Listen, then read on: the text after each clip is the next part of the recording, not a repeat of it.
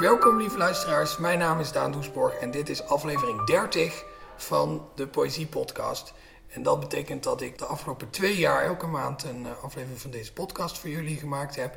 En om eh, dat te vieren zitten we nu midden in een drieluik over het uh, prachtige ambt van Dichter des Vaderlands. Vorige maand was de vorige Dichter des Vaderlands de gast, Anne Vechter.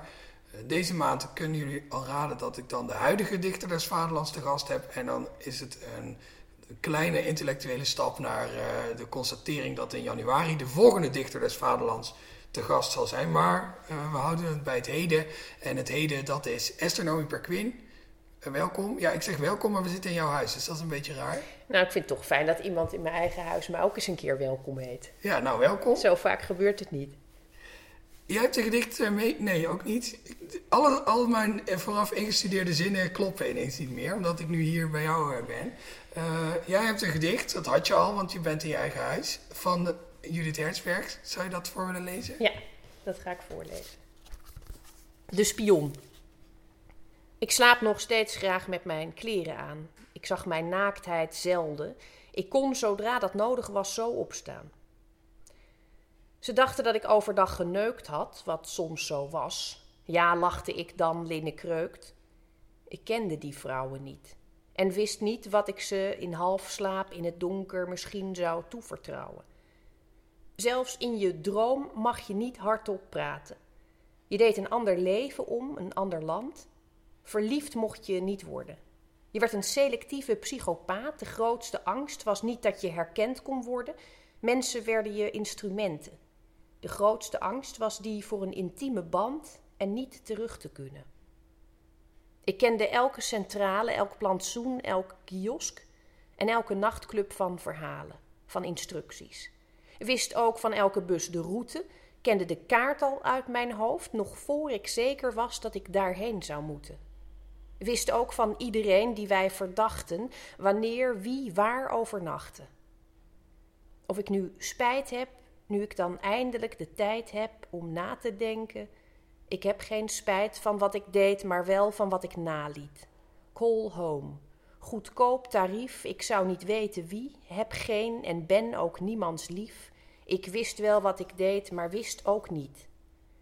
Soms word ik midden in de nacht nog opgewonden opgebeld. De trein staat in de bergen stil. Ik zeg, verkeerd verbonden, wil niets meer weten van geweld. Op deze vuilnisbelt groeit zelfs geen distel.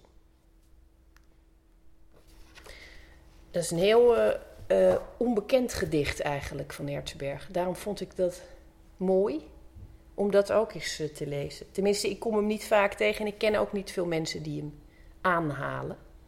Je hebt wel gedichten die de hele tijd opduiken, die je ook niet meer uit je hoofd krijgt van Hertzberg. Van die regels, weet je wel, die je operatief moet laten verwijderen als je er vanaf zou willen. Wat ik niet wil overigens hoor. Maar waarom ik dit zo goed vind, is omdat heel veel van haar thematiek er eigenlijk in zit. En op een vrij uh, het is één lang citaat. Het staat tussen aanhalingstekens. Het is eigenlijk een verhaal, een monoloog. Dat is een vorm die ik zelf ook een beetje, die, die, die ik veel gebruikt heb, die ik, die ik lekker vind. Waardoor je er eigenlijk niet bent als dichter, of er niet lijkt te zijn. Toen ik Hertzberg begon te lezen, was ik denk ik, nou, tien of twaalf. Dus nog niet eens echt op de grote ontvankelijke leeftijd van, van 15, 16. Waar je de, de, tenminste in mijn geval was dat een van de stukken van de ontvankelijke leeftijd. Want die, die is natuurlijk verbrokkeld. Die heb je later nog wel een paar keer.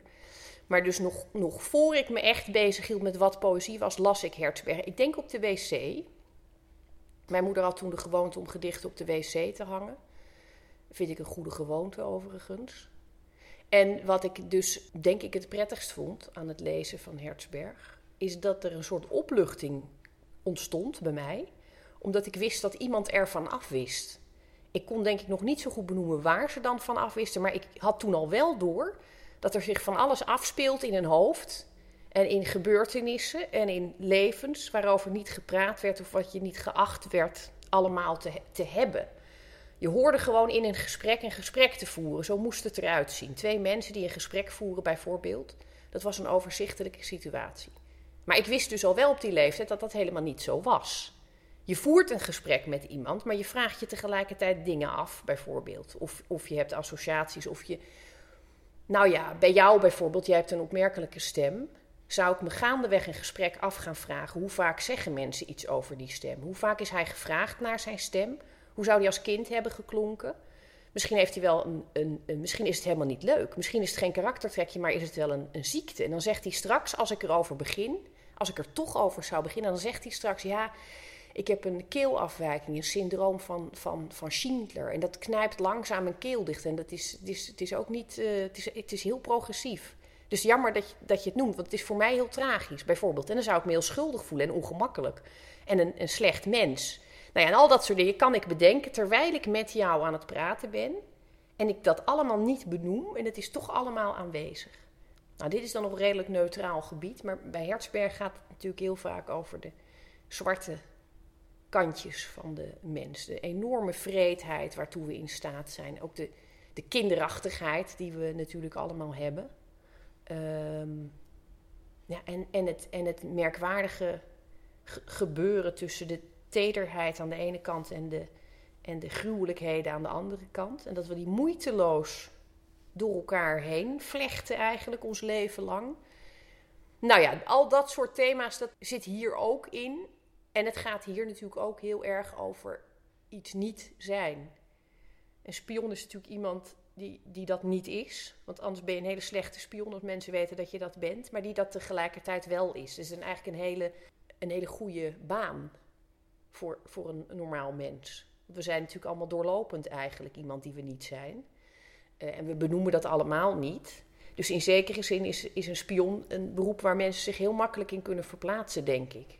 Tenminste, als je er even, als je er even over nadenkt.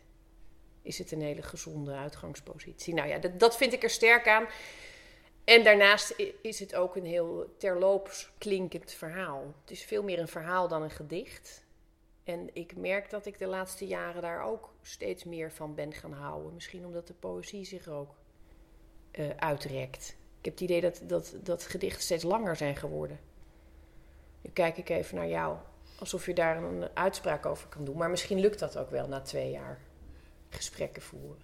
Ik geloof niet dat de gedichten in deze podcast steeds langer worden. Dat mensen met steeds langere gedichten komen. Maar volgens mij worden er wel steeds meer lange gedichten geschreven. Ja, die indruk krijg ik dus ja, ook. Ja, dat kan. Ik heb ook wel heel vaak... Ik vind poëzie ook uitstekend uh, leesmateriaal op de wc. Maar dan... Uh, ja, ik denk dan toch al heel snel als ik dan zo'n bundel doorblaad... denk oh, die is te lang, die sla ik even over. Dat hangt ook van, van, van je sessie af. Ja, dat klopt. Je moet dat goed timen natuurlijk. Het is heel raar als je aan het eind van een gedicht nog een hele activiteit over hebt. Ja. Maar het is ook heel raar als je halverwege een, een activiteit eigenlijk gewoon klaar bent om te gaan. En dan zit je nog met zo'n gedicht opgesloten. Ja, dus dan denk ik altijd, nou, zo'n korte, die, dat, hè, dat gaat dan nog wel even snel. Maar dan midden in zo'n lange, dan ben je inderdaad helemaal ver van huis. Maar ik moet steeds vaker gewoon heel veel doorbladeren. En dan hè, slaat de nieuwe Daniel Vis open. En je kan eigenlijk al, uh, ja, je moet al goed ziek zijn, wil je dat, wil je dat uitkrijgen op het uh, toilet eigenlijk. Niks ten nadele van de nieuwe bundel van Daniel Vis natuurlijk. Maar dat staan wel veel langer gedichten in.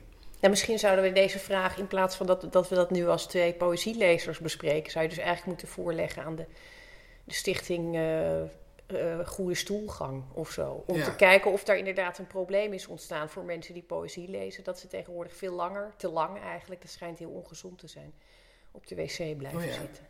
Zo zie je maar dat de literatuur op allerlei manieren heel goed meetbaar is. En de mensen in de, ver, de vernieling in helpt. En de mensen de vernieling in helpt. Dat is ook niks nieuws. Nee. Je zegt dit gedicht is eigenlijk het is meer, een soort, het is meer een soort verhaal. Uh, maar ik, wat mij zelf heel erg opviel aan dit gedicht... is dat het voor een Judith Herzberg gedicht... ook wel misschien veel meer een gedicht is. Je vond het juist meer een gedicht dan? Ja, nou ja, meer een klassiek uh, dicht. Met allemaal dat, uh, dat rijm wat ze er doorheen gooit en zo. Ik ken Herzberg veel meer als wat meer korte uh, Parlando-achtige gedichten. Maar misschien is dit wel een totale misrepresentatie van Herzberg. Die aan mijn... Nou, Herzberg rijmt heel erg, vind ik. Heel erg. Ik, heb, ik vind dat heerlijk als het goed gedaan is. En dat doet ze eigenlijk altijd heel goed. Maar hier wel, nou ja, de keren dat ze het hier doet, is het nadrukkelijk aanwezig. Dat, dat is wel zo, daar heb je gelijk in. Dat is wel. En het is ook omdat het, juist omdat het een lang gedicht is, wat ze ook weer niet heel vaak doet. Hoewel je natuurlijk het, het wachten op de halte, dat gaat pagina's door. Dat is ook een hele. Dat is een schitterend gedicht, wat ook een portret vormt van de mens. En als je het hebt over gedachten die er zijn, maar die je niet uitspreekt, is dat ook een klassieker, een hoogtepunt eigenlijk, in wat de mensheid heeft voortgebracht. Maar dat zit hier ook een beetje. Die lengte is hier, uh, denk ik, daarom enigszins gecompenseerd met wat klassieke elementen, zodat je niet gaandeweg vergeet dat het een gedicht is. Het zijn een soort, ze slaat paaltjes. Ja, klopt. Ze, leest, ze trekt af en toe de lezer weer ja. bij. Zegt, kijk hier, dit rijmt, want je bent dus nog steeds Je bent nog steeds in een gedicht, niet ja. schrikken. En wat ik ook heel kunstig vond, maar dat komt op uh, een podcast natuurlijk heel moeilijk over. En ik weet niet zeker in hoeverre ze het bewust gedaan heeft, maar het, het begint met een aantal korte strofen, dan twee langere en dan aan het eind weer een korte, maar die staat op de volgende pagina. Terwijl er voor tenminste de helft van die strofen nog wel plek was op de pagina daarvoor. Dan stel ik me dan voor dat de vormgever dat gewoon door heeft laten lopen en dat Hersbeck dan zegt...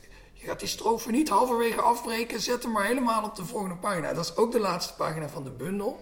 Het is denk ik heel verleidelijk om als lezer te denken dat dat, dat, dat gedicht daar eindigt. Klopt. Die tweede pagina. En dat dat derde gedicht misschien, ja, wat zal het zijn? Oh, er staat nog iets. Misschien is het het colofon. Misschien is het een volgende gedicht dat geen titel heeft. Dus daardoor in een gedicht over stiekemheid wordt die laatste strofe ook weer een soort stiekeme toevoeging. Het staat helemaal niet de laatste pagina van de bundel, zie ik nu. Ja, het is de laatste pagina. Oh, daarna komen dan nog aan. Je hebt gelijk. Daarna komt de verantwoording. Dus het is de laatste pagina. En ik denk ook dat het bewust is. Want het, nou, het zou wel krap worden. Om ja, het er nog want er zit ook best wel een marge hieronder. Maar het mooie is dat die een, die ene laatste strofe, waarvan je dus denkt als je het gedicht nog nooit hebt gelezen dat het de laatste is, eindigt met maar ik wist wel wat ik deed, maar wist ook niet. Dat is een heel goed einde. En dan, omdat die laatste er nog achteraan is geplakt met... soms word ik midden in de nacht nog opgewonden opgebeld. Is er nog een soort, het, het klopt dat het in de vorm ook nog een soort nagedachte is. En dat is in, in het gedicht zelf ook zo. Nou weet ik dus niet hoe dat gegaan is met zetters en drukkers. En waar dichters zich wel of niet mee bemoeien. Ik bemoei me altijd overal mee. Judith Erzberg lijkt me ook wel iemand, iemand die, zich, overal bemoeit. En terecht natuurlijk. Ja, ik, dus ik denk dat dat... En ik vind dat ook heel mooi daaraan. Nou ja, goed. Het is een gedicht wat ik heel, heel weinig ben tegengekomen. Het komt uit bijvangst overigens. Dus het is ook niet enorm nieuw. Maar ik heb hem eigenlijk zelden horen voordragen. En ik heb hem ook eigenlijk nooit horen noemen. Terwijl ik het zelf dus een heel uitmuntend gedicht vind. Ik heb deze bundel en ik kende het niet bijvoorbeeld. Om maar wat te noemen. En dan moeten onze sessies op het toilet ook gaan aanpassen aan de lengte van de poëzie. Daar, daar leren we dit weer van. Ja, meer bedorven voedsel eten. Bijvoorbeeld? Waarom denk je dat dat is, dat het gedicht zo uh, ondergesneeuwd is geraakt? Omdat dat gewoon sommige gedichten overkomt? Of denk je dat er in dit gedicht ook nog iets zit waardoor het over zichzelf afroemt? Nou ja, het is natuurlijk. Het is, ik vind het wel mooi dat een gedicht dat over, over de spion, een monoloog van een spion, dat dat een beetje een geheim gedicht blijft. Dus ik, ik hoop dat het gewoon is afgesproken met de lezer. Ik denk het niet. Ik denk dat het gewoon gebeurt, misschien omdat het juist een, in, in sommige opzichten een, een onhertzbergiaans gedicht is. Maar daar kan je ook het tegenovergestelde over beweren. Dus dat is eigenlijk geen argument. Maar dat komt mij nu beter uit. Dus we doen dat toch.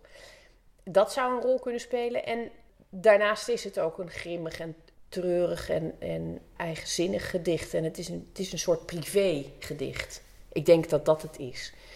Nou zeggen ze vaak, als je een cursus poëzie krijgt of zo, dan zeggen ze altijd dat je van het particuliere naar het algemene moet kunnen bewegen. Een soort trechtervormige toestand, waarin je dus met iets kleins begint wat van jezelf is, maar wat ook eigenlijk over de mens gaat. Dat is hier natuurlijk ook zo. Dat is wel gebeurd. Maar het is niet zo geschreven. Het is niet trechtervormig geschreven. Dus je hebt niet het idee dat het over jou gaat. Maar het gaat wel over jou. Eigenlijk gaat alles wat Hertzberg schrijft altijd over jou. En ook over mij. Dus dat je nu niet denkt dat ik al het werk van Hertzberg op jou wil toepassen. Maar op, op ons als de mens zijnde, zal ik maar zeggen.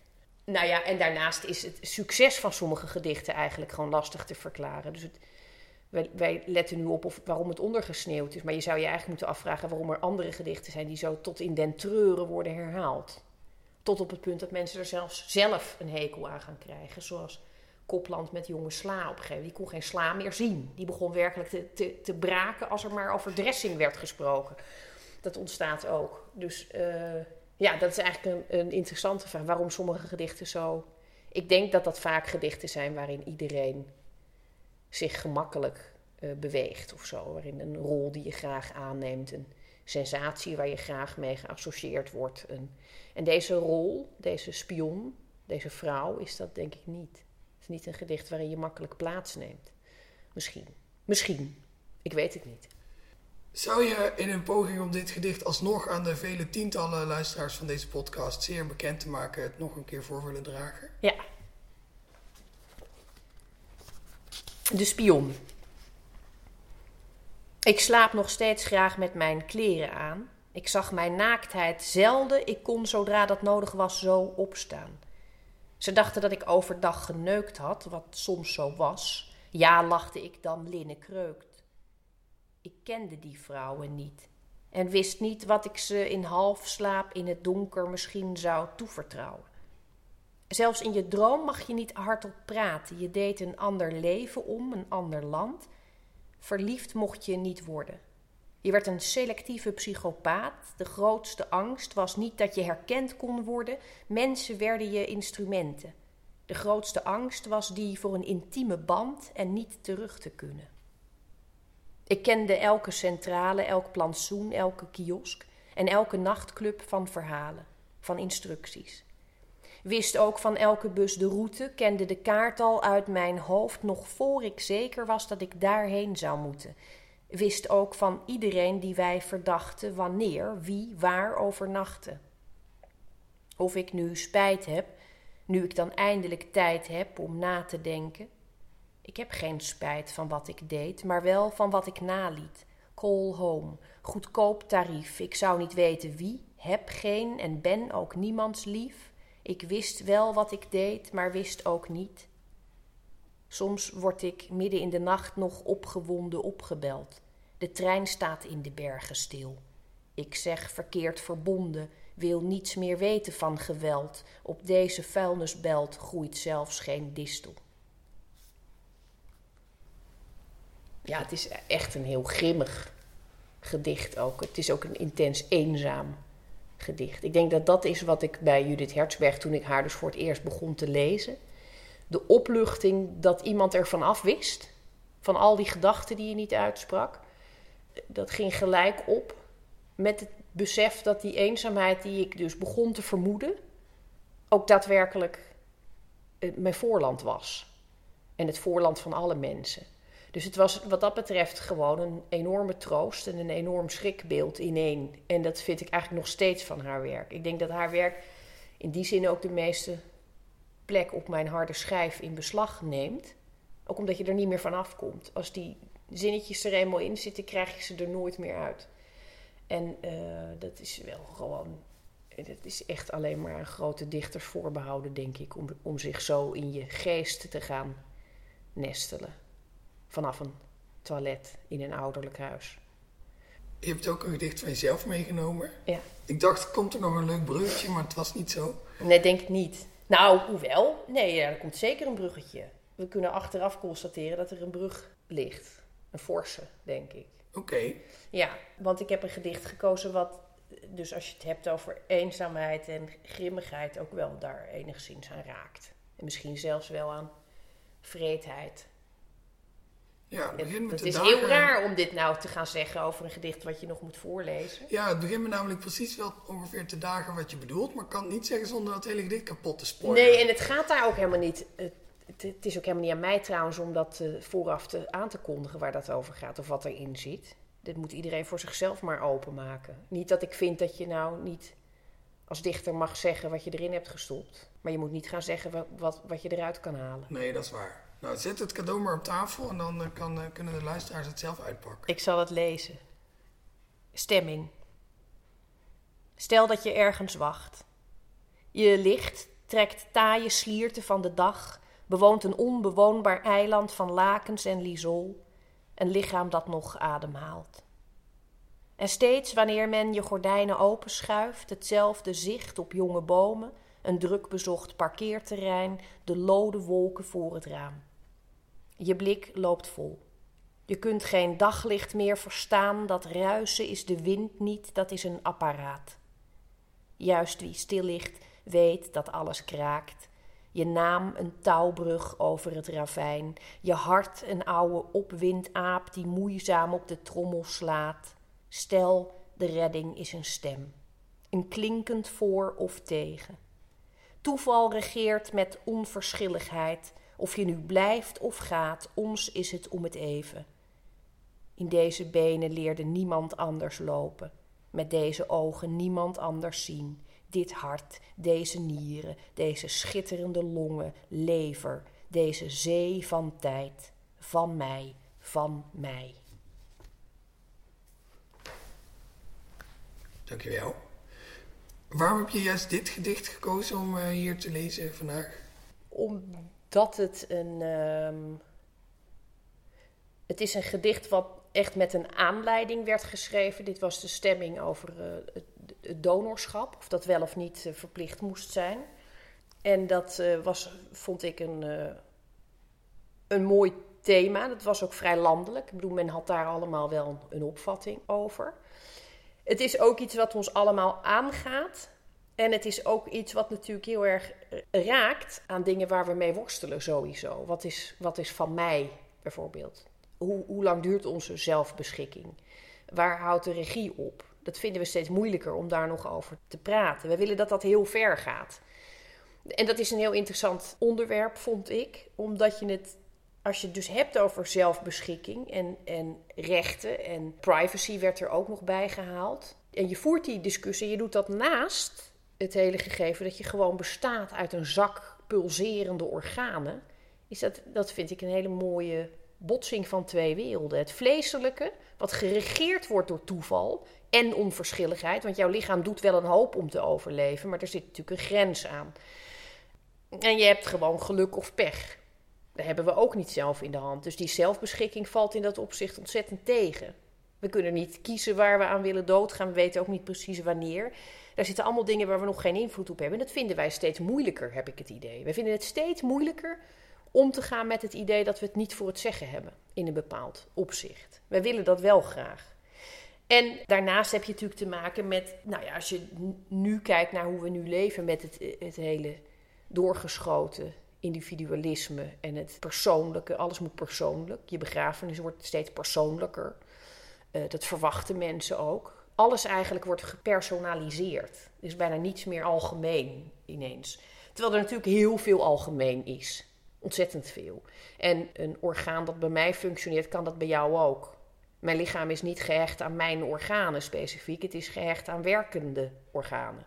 Nou ja, dus het hele idee dat je dat gesprek gaat voeren en dat je daarbij dus aan de ene kant raakt aan dingen die wij typisch van deze tijd vinden. Wat natuurlijk wat je ook met een korreltje zout moet nemen. Want dat individualisme wat ik net noem, kun je je echt wel over afvragen of dat nou zo nieuw is. En aan de andere kant een gesprek voeren over onze doodsangst. Want daar gaat het natuurlijk over. Mensen vinden het helemaal niet prettig om na te denken over na de dood. Want dan moeten ze ook daarmee erkennen dat, dat, dus, dat het ervan komt. En mensen denken, nou dat weet ik nog niet. Weet ik nog niet. Ik ga naar Zuid-Frankrijk. Ik heb nog deadlines. Ik heb nog dingen. De kinderen moeten eerst nog naar school. We zouden nog een tripje maken. Ik heb daar geen tijd voor. Het is niet met mij afgestemd, dit. Dat gevoel hebben mensen toch een beetje bij de dood. Dat het helemaal niet. En die waren daar helemaal nog niet. Dus dan moet je dat gesprek gaan voeren. En nou ja, dit is een typisch dus een onderwerp waarvan ik vond als dichter des vaderlands dat je daar daar kun je eigenlijk met poëzie gewoon wel echt iets aan toevoegen, vond ik. Dat, dat is vaak heel lastig, maar in dit geval dacht ik, ja, nu echt iets daarover zeggen. Zou bijna crimineel zijn om het niet te doen. Nou, vond ik ook. Ja, zeker omdat dit dus allemaal, dit is eigenlijk is dit hele poëtische materie. Die confrontatie tussen twee dingen. Het, nou ja, daar komt Hertzberg ook weer in terug. We voeren een gesprek en we doen dat heel rationeel, want het gesprek werd heel rationeel gevoerd. Maar tegelijkertijd werden er natuurlijk allerlei emoties bijgehaald mensen die stervenden naar binnen begonnen te rijden in karretjes. Gewoon zodat je onder ogen ziet wat je eigenlijk doet en waarover je eigenlijk gaat beslissen. Mogen wij voor God spelen? Het ging eigenlijk over volstrekt irrationele onderwerpen, maar het werd min of meer vormgegeven in een heel rationeel gesprek. Nou, dat is per definitie een, een poëtische aangelegenheid. En daarnaast, dat, dat was de andere reden waarom ik dacht ik moet dit nu schrijven, was uh, Menno Wigman net dood. En ik, ik moest daar veel aan denken, ook tijdens dat debat.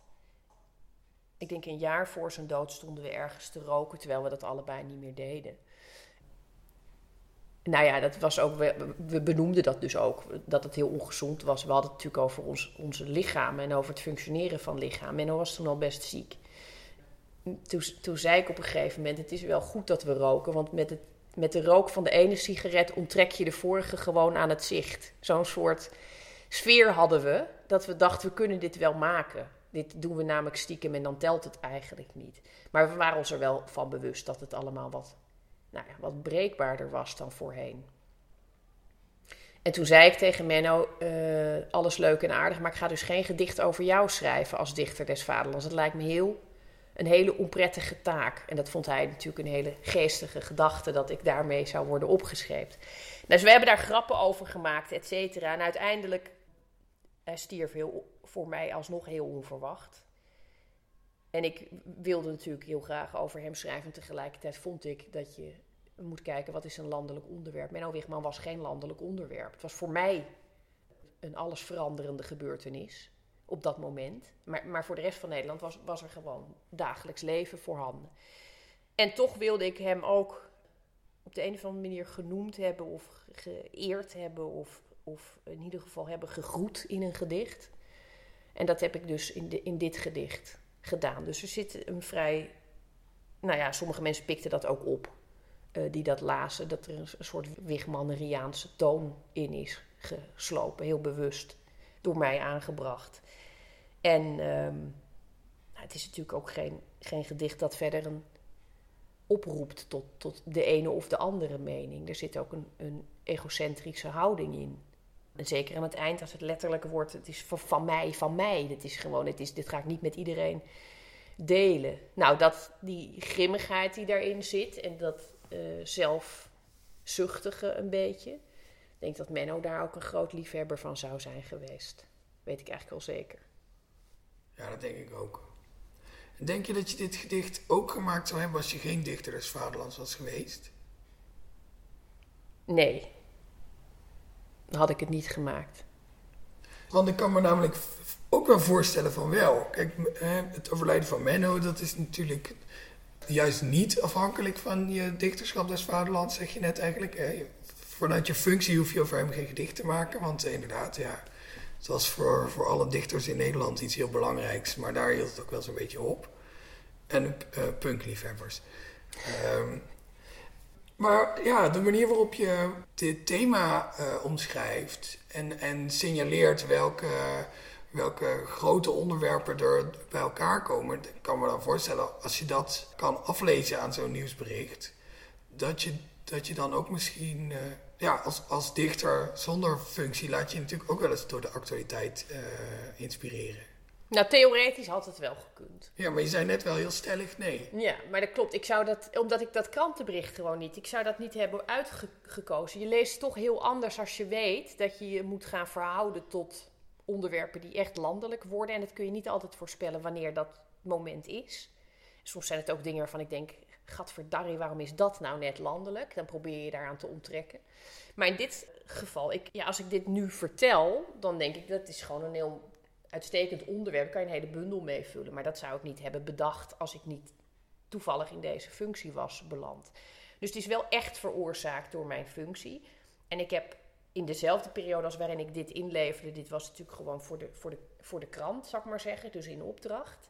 Daarnaast heb ik een, een gedicht geschreven wat ik zelf heb geschreven. Wat ik, ja, dat klinkt raar, want ik heb dit ook zelf geschreven. Wat ik heb geschreven zonder dat er iemand op zat te wachten. En dat uh, was een, een, een, minder goed gedicht, denk ik. Maar dat ging wel alleen maar over Menno. Dat was een persoonlijk gedicht, omdat ik daar gewoon... Dat, dat was namelijk het onderwerp wat mij op dat moment bezig hield. Het hele debat over dit onderwerp, ik kan dat nu met terugwerkende kracht uitleggen... waarom dat een interessant onderwerp is. Maar dat hield mij natuurlijk in die periode gewoon helemaal niet bezig.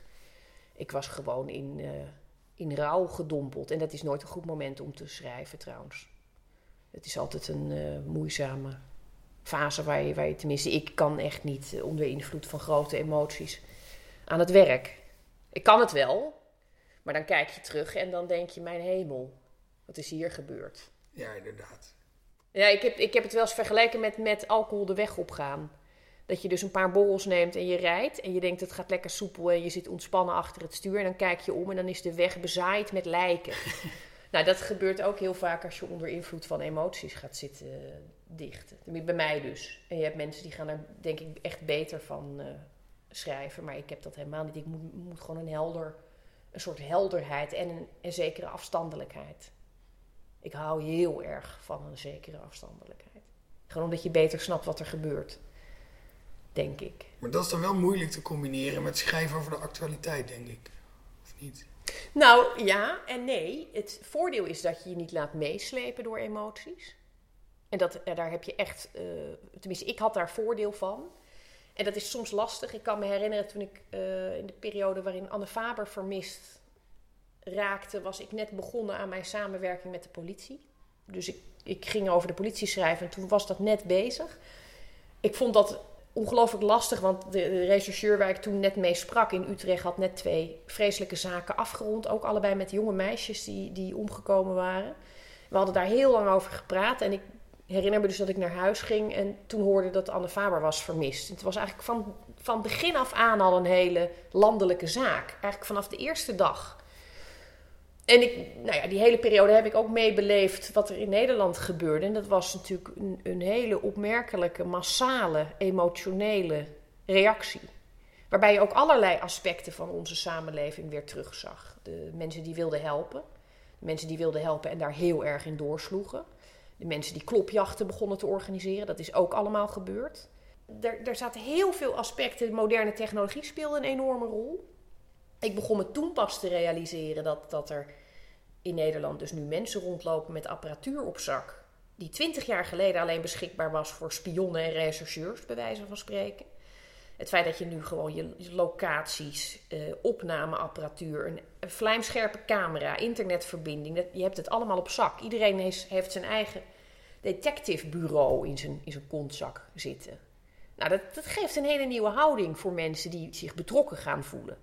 Het betrokken voelen zelf is ook veranderd. Het betrokken voelen betekent nu ook dat je een plaats opeist. Dat je deelnemer wil zijn. Dat was vroeger voelde je misschien betrokken, maar er waren nog altijd instanties die het beter wisten en die het overnamen. Nou, daar laten we ons nu minder aan gelegen liggen. Want als ze goed waren in hun werk, hadden ze ons wel op de hoogte gebracht. Die persconferentie, er zoveel vragen niet beantwoord, zie je wel. We worden weer genaaid, jongens. We moeten zelf op pad. Ik heb net een wit busje zien rijden. Dat soort emoties, dat begon allemaal enorm op te, te vlammen. En toen dacht ik wel, ja, hoe, moet ik me hiertoe verhouden? Dit is iets landelijks, maar het is tegelijkertijd iets wat zo broeierig is en veelkoppig, dat daar niet direct een gedicht in zat. En toen het uiteindelijk na twee weken de afloop van de zaak bekend werd, vond ik het ook heel ongepast om daar een gedicht over te maken.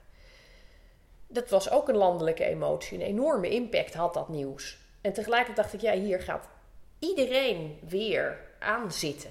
En ze is niet van ons. Het is, het is nu gewoon een, een dochter.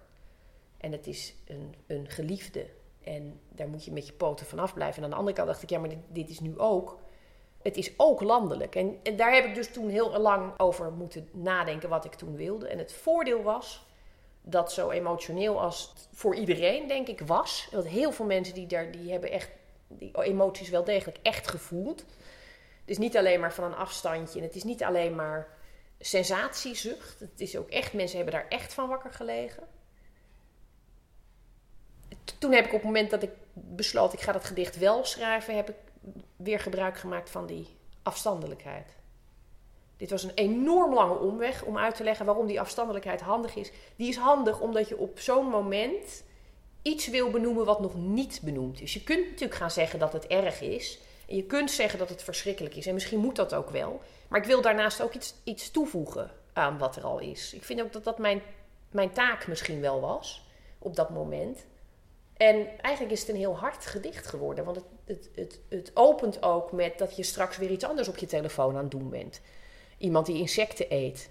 Morgen is er weer iets anders te zien.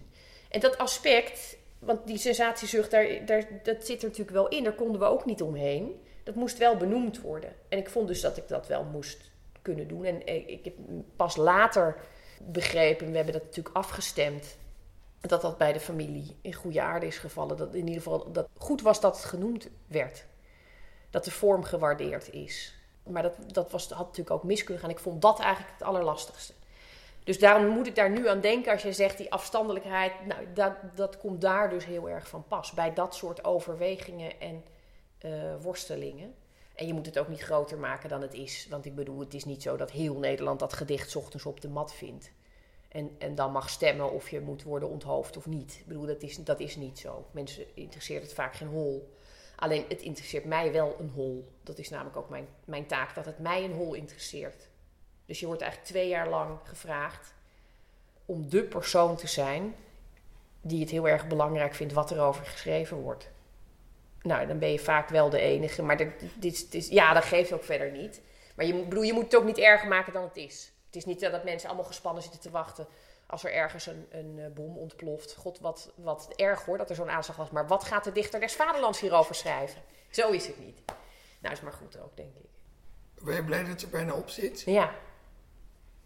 Heel blij dat het er bijna op zit. Klinkt dat ondankbaar? Nee, ik denk het niet. Terwijl ik de vraag stelde, dacht ik, ik weet eigenlijk helemaal niet of, of je daar wel antwoord op gaat geven. Ik ben heel blij dat je dat wel doet. Maar je spreekt eigenlijk een vermoeden uit. Want je stelt die vraag wel bewust. Ja, omdat ik me kan voorstellen en omdat ik ook wel van Anne Vechter en ook zeg maar, op een soort microniveau had Emma Bolder het hier ook over toen zij het had over haar stadsdichterschap. Je leent wel je dichterschap uit. En, en je bent niet in de eerste plaats, of misschien wel, maar in ieder geval niet alleen maar de dingen aan doen die je als dichter graag wil. Je geeft een stukje van je autonomie op. Of is er een hele andere reden waarom je blij bent dat het er bijna op zit en herken je dit totaal niet? Nou, het speelt wel een rol. Maar ik wist wel heel goed waar ik ja tegen zei. Misschien ook omdat uh, Anne Vechter en ik wel goed contact hadden vooraf. Ik heb haar natuurlijk in haar ambtstermijn behoorlijk zien worstelen. En we hebben hier gewoon uh, lekker zitten met, gezeten met, uh, met uh, een, een, bubbel, geloof ik. Ze had een fles bubbels meegenomen. Die hebben we ook opgemaakt. En daarna nog een glas whisky gedronken en zo. En gerookt, wat we toen ook al niet meer deden. er, wordt, er wordt vaak gerookt door mensen die dat helemaal niet doen. En we hebben dat toen allemaal... Dus ik wist wel heel goed waar ik aan begon. Ik ben er niet naïef ingestapt. Dus dat aspect kon ik wel goed inschatten. En ik, ik denk niet dat ik daar heel veel last van heb gehad... omdat ik wist dat het ook weer zou eindigen. En ik had het voordeel dat ik net een bundel af had toen ik begon. Waardoor mijn eigen stem wel even op was. Want bij mij zit er altijd een hele periode tussen een bundel en, en het idee dat ik wel weer iets kan schrijven. Dus die heb ik gewoon goed gevuld. Maar wat ik lastiger vond was, ja, je hebt gewoon het praktische gedoe is enorm uitputtend. Ehm, je krijgt natuurlijk gewoon enorm veel aanvragen en verzoeken. En je wil het liefst gewoon dat allemaal op een aardige, prettige manier doen. Tegelijkertijd is er heel vaak bijvoorbeeld, nou ja, kunt u misschien, uh, onze supermarkt bestaat 12 jaar. Ja, dat krijg je, dat soort verzoeken. En dan is het, kan je natuurlijk zeggen, ja, ik eh, piek er niet over. Maar ik, ik vind bijvoorbeeld dat je ook, nou ja, zoveel mogelijk moet doen in, in wijkcentra. Of in buurten waar je verder nooit een dichter tegen zou komen. En dat zijn natuurlijk vaak ook clubjes en verenigingen die helemaal geen geld hebben, bijvoorbeeld. En die dan gewoon zeggen van nou, we, kunnen als we heel erg ons best doen, een, tramkaartje of zo voor u regelen. Als u dat goed vindt. De, de, praktische kant, het regelen van de dingen en het afhandelen van afspraken en het proberen uh, zo goed mogelijk te, te, plannen van alles wat je wordt gevraagd en moet doen. Dat vond ik heel lastig en daar is ook eh, gewoon weinig ondersteuning in. Je wordt heel erg op jezelf uh, teruggeworpen ik denk dat ik daar uiteindelijk de meeste tijd en energie aan kwijt was. En dat is eigenlijk zonde, want dat had je ook kunnen steken in veel betere gedichten dan die ik geschreven heb. Dit is gelijk een soort disclaimer hè, van mijn hele Dichter des Vaderlandschap. Fijn is dat. Ja, heel goed. Ja. Dus een agent voor de volgende Dichter des Vaderlands, dat zou wel een goed. Uh, ja, of een soort. Uh, ja, iemand die meewerkt Iemand die je meeleest, meekijkt en ook namens jou soms nee zegt op momenten dat dat cruciaal wordt. En ik vind ook niet, ik ga het helemaal niet dramatiseren. Het is niet zo dat je, dat je niet meer over straat kan. Kan heel goed zelfs. En, en er zijn ook heel veel mensen die niet eens weten wat het, wat het is, nog steeds. Dat zijn de meeste mensen weten helemaal niet wat het is. Dus in dat opzicht valt het mee. Maar als je het in je eentje moet doen en je krijgt toch wel een stuk of, of nou, 10, 15 verzoeken per week van allerlei kanten en het is nooit alleen maar een verzoek. Het is altijd, eh, wilt u dan een, een foto sturen? Eh, wilt u deze biografie even controleren om te zien of het klopt? Vindt u het goed als u wordt opgehaald door een vrijwilliger? Mogen we uw telefoonnummer geven aan deze vrijwilliger? Is het goed als we de locatie veranderen? Wat heeft u nodig? Heeft u een staande microfoon nodig? Er zijn ook mensen die na afloop graag hun bundels willen signeren. Kan dit? Uh, wilt u ons laten weten hoe laat u aankomt met de trein? Ik zie dat de treinen niet rijden die dag. Is het goed als, nou ja, et cetera, et cetera. En dat is per situatie natuurlijk, krijg je nog een stuk of twintig van dit soort toestanden erbij. Dus eigenlijk alles wat je als normale dichter ook wel eens hebt, dat wordt nu enorm verdikt. En op een gegeven moment weet je het soms gewoon niet meer. Want je zit tegelijkertijd natuurlijk met, met deadlines en je wil goede gedichten schrijven en je wil er zijn en je wil betrokkenheid tonen en je wil, nou ja, eh, kranten lezen en je wil aanstaan. Maar dat voortdurende aanstaan, ik denk dat dat het grootste, lastigste punt is. Ik denk dat het bij Anne ook heel erg een rol heeft gespeeld. Die kon zichzelf op een gegeven moment niet meer uitzetten. En die is dan nog gewoon een opgeruimde persoonlijkheid met duistere hoeken. Dus kan je nagaan als je, als je gewoon een, een lichte neiging tot cynisme hebt en afstandelijkheid en het dan nog moet gaan zitten bolwerken dus ik ja, kan het niemand aanraden en, en tegelijkertijd is het een hele mooie functie. Echt een hele mooie functie. Het is ontzettend fijn om te doen ook. Moeten we ook niet vergeten. En ik heb echt een paar ontzettend kinderachtige gloriemomentjes gehad. Herinner me bijvoorbeeld één situatie waarin ik bij allerlei officials in een heel chic kasteeltje ergens was. En uh, minister Grapperhaus was daar ook. En de, de burgemeester kwam binnen met zo'n glimmende keten en ik liep daar natuurlijk achter. En met een soort armbeweging wierp hij de burgemeester opzij en liep op mij af en zei: Daar is de dichter des vaderlands. Nou, dat was voor mij ja, ontzettend kinderachtig, maar het was zo lekker. Dat ik dacht: God, wat fijn zeg. Nou ben ik ook eens. Nee, dat vond ik echt een enorme opsteker. Dat zijn dan de momenten dat je denkt: God, ik, ik, ik mag hier maar weer gewoon staan, jongens. Wat een, wat een bof toch weer. Daar sta ik dan maar weer leuk achter de burgemeester. Dat is ontzettend gezellig. Van dat soort kinderlijke pret moet je het hebben. En dan moet je verder ook niet, niet iets groters van maken dan het is. Maar je moet dat wel ten volle indrinken, zo'n moment. vind ik ook. Daar ben je wel toe verplicht, moreel. Om daar even lekker in te wentelen, in die drek. Ja, want hiernaast je klaar, hè? dan ben je weer gewoon uh, een dichter. Ja, maar dat, ja, dat was, was ik altijd al. Ook, ook nee, maar dat, in het begin heb ik natuurlijk... Mijn, mijn, uh, mijn man heeft, toen ik net begon, kreeg ik een kamerjas. En waarop de achterkant dichter des vaderlands was geborduurd in gouden letters. Nou, dat, dat was een beetje de ironische manier waarop wij daar thuis toen mee omgingen met het nieuws. En ik kan me herinneren dat ik in de eerste week vrij vaak heb gezegd: ik ga nu even afwassen. Met de afwasborstel. De afwasborstel des vaderlands. Ja, dat soort lolligheid heb je in het begin. Het gaat er ook weer over. Je moet niet zo overdrijven, vind ik. En aan de andere kant moet je ook niet doen alsof het niks is. Het is gewoon wel hard werken ook. Uh, en dat is verder prima. Maar die titel is natuurlijk een beetje mal. Zoals een prijs ook een beetje mal is. En zoals een, reputatie ook een beetje mal is. En een, uh, nou ja, alles, alles wat, je, wat, wat aan gefabriceerde constructies, gefabuleerde constructies moet ik eigenlijk zeggen, zoal om je heen hangt, dat is een beetje mal. Geef niet. Er is, heel veel voor te zeggen, voor malligheid. Maar dat is het wel. Zou je je gedicht nog een keer voor ons voor willen lezen? Ja. Stemming. Stel dat je ergens wacht. Je ligt, trekt taaie slierten van de dag, bewoont een onbewoonbaar eiland van lakens en lisol, een lichaam dat nog ademhaalt. En steeds wanneer men je gordijnen openschuift, hetzelfde zicht op jonge bomen, een druk bezocht parkeerterrein, de lode wolken voor het raam. Je blik loopt vol. Je kunt geen daglicht meer verstaan. Dat ruisen is de wind niet, dat is een apparaat. Juist wie stil ligt weet dat alles kraakt. Je naam een touwbrug over het ravijn. Je hart een oude opwindaap die moeizaam op de trommel slaat.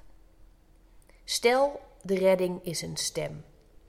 Een klinkend voor of tegen toeval regeert met onverschilligheid. Of je nu blijft of gaat, ons is het om het even. In deze benen leerde niemand anders lopen.